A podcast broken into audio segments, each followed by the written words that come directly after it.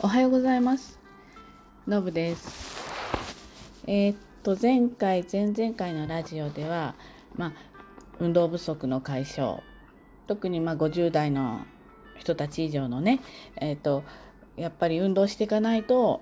どんどん体は老化してってしまう。そこをちょっとテーマにしてお話ししてます。で1回目の時のねあのこの健康の、えっと、特集の1回目の時にお話ししたんですけれどもあの平均寿命と、えー、健康寿命がものすごく差があるんですよね。男性だったら9歳女性だったら12歳要するに健康で、えー、いられなくなる人の人のからのこうお手伝い手助けが必要だったりまあ、寝たきりっていうところも含めてねそこがね10年前後あるわけですよ。ちょっとそれねショックですよね。なんかこう80歳まで生きようと思って80歳まで元気でいられるかっていうと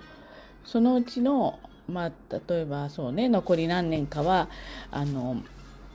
もうスタスタ自分の意思で行きたいところに行けたりしないわけですよ。ちょっとそれできれば避けたいですよね。なのでそのためにはどうしたらいいかっていうのを、うん、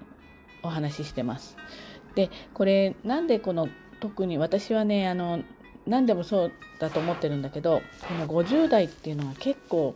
キーだと思ってるんです。なぜならばね体はねどんどん年取っていくわけですよ。どんどんどんどん落ちていくわけですね。で頭もそうなんです。あのやっぱり若い頃と比べて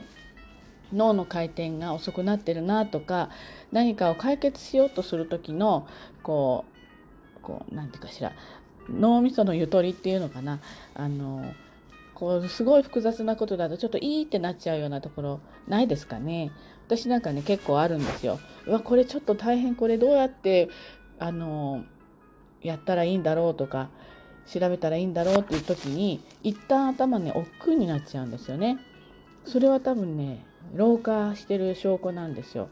だから60代70代で調子悪くなってからっていうか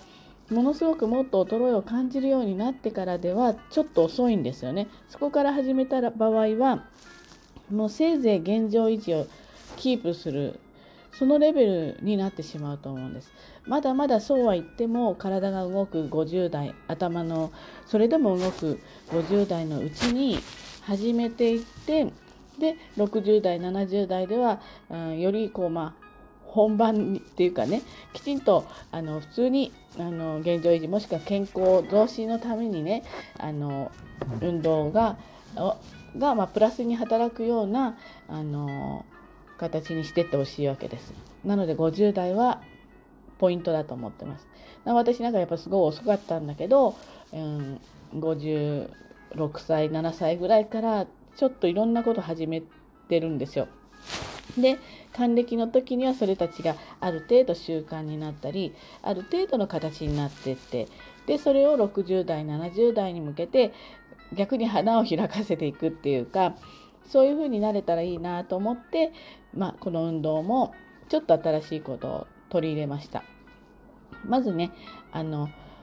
えー、っと私たちの年齢をしなくちゃいけないことは太っちゃった人は体重のコントロールそれから筋力とか、えー、と骨をちゃんと強くしておくでこれをやっぱり形として実際に表すためにはあの頻度とね正しい形と継続なんですよね。なので頑張らずに生活に取り入れられることで週に34回を4ヶ月続けられることこれが私が自分で結論付けたことなんです。でその4ヶ月っていうのはどういうことかっていうと4ヶ月でおしまいで結果が出てますよって話じゃなくて週に34回まあ毎日でもいいんですけどこれ4ヶ月続けられるともうね生活の一つになるんですね。あやらなくちゃとかそういうんじゃなくて逆にやらないとなんか今日一つし忘れたなっていうぐらいの感覚になるところまで持ってきてしまえばあのもう普通に無理なく継続ができるんです。なので、えーと、それの意味の一つの目安として4ヶ月にしてます。これをやっていければ運動運動不足っていうのは必ず解消できます。であの私その運動好きなんですよ。で、えー、若い頃はテニスとか卓球とかも部活でもしてましたしスキーもするしだったんですけどやっぱり社会人になって忙しくなってなかなかね出張とかもあってその定期的にものを習うっていうことがね、うん、あの時間的にできなかったんですよね。なので目の前に道と靴があればできるっていうそのランニングマラソンを1回し始めたんですね。43歳ぐらいの時かな。でちょっとずつちょっとずつやっていくうちにあのレースにも出るようになってフルマラソンとかも56回出てハーフマラソンとかも1 5 6回かな。だから全部で20回ぐらいレースとかを出て出たりしてました。でもねマラソンとかランニングが好きだ好きなのかと言われるとそうでもないんですよ。寒い時なんて本当に玄関に出ていくところまでがすごい遠くてあのできるだけあまりやりたくない感じだったんですね。ただ私はその時なぜ続けられてたかっていうとレース出るレースを決めてもうエントリーどんどんしちゃってたんです。エントリーしてればあとはね東京マラソンも結構当たる人だったので東京マラソンとか当たってると逆算してえー、とこれぐらい途中で30キロの練習しておかなきゃいけないとかそういうふうにね逆算してやるのでもう無理無理やり時間を朝ね出かけるのが7時だったとしても5時頃に起きてとか割と無理やり頑張ってやってました。で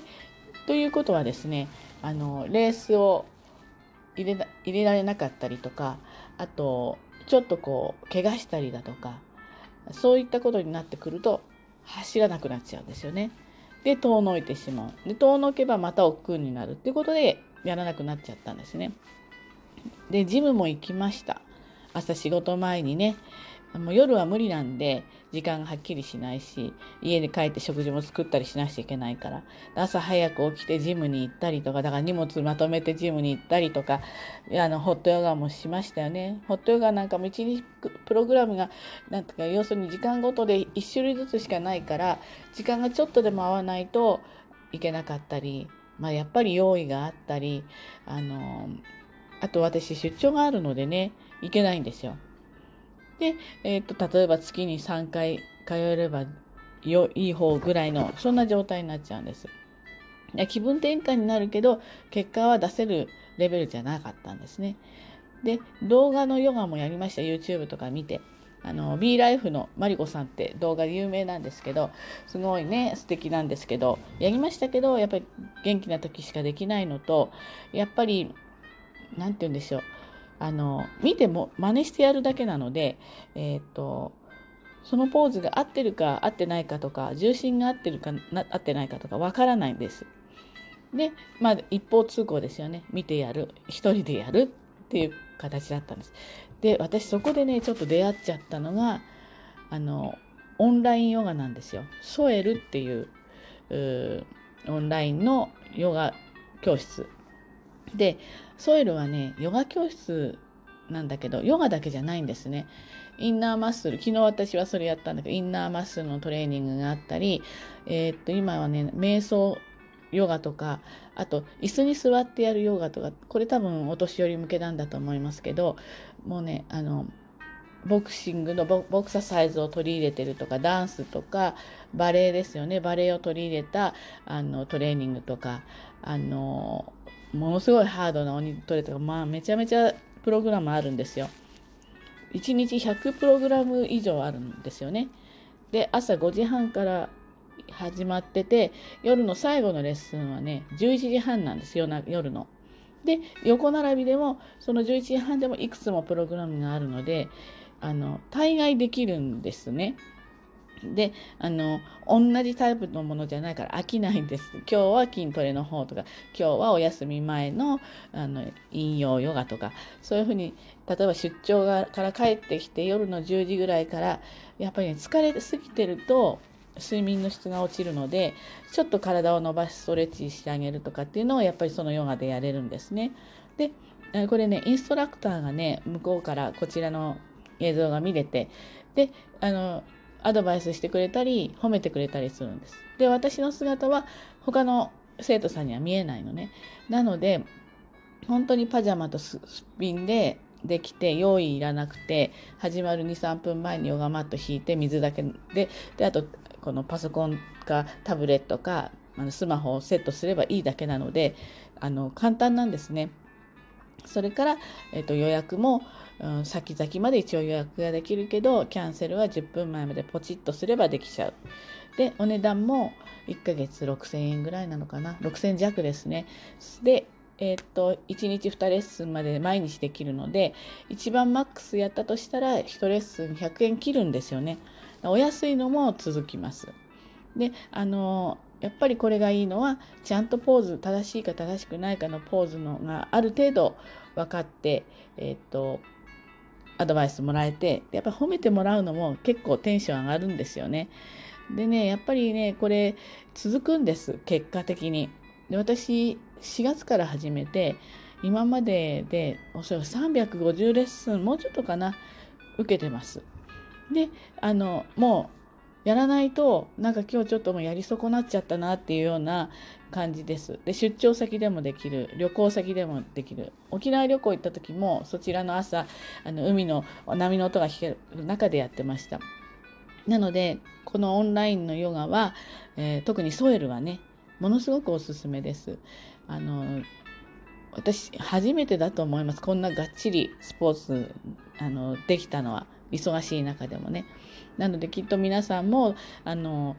こう取り入れやすいあのものだと思いますのでこれあの詳細欄にまたサイトなりブログを貼っておきますので是非参考にしてみてください。あのとりあえずね運動シリーズは一旦ここでおしまいです。それではまた今日も良い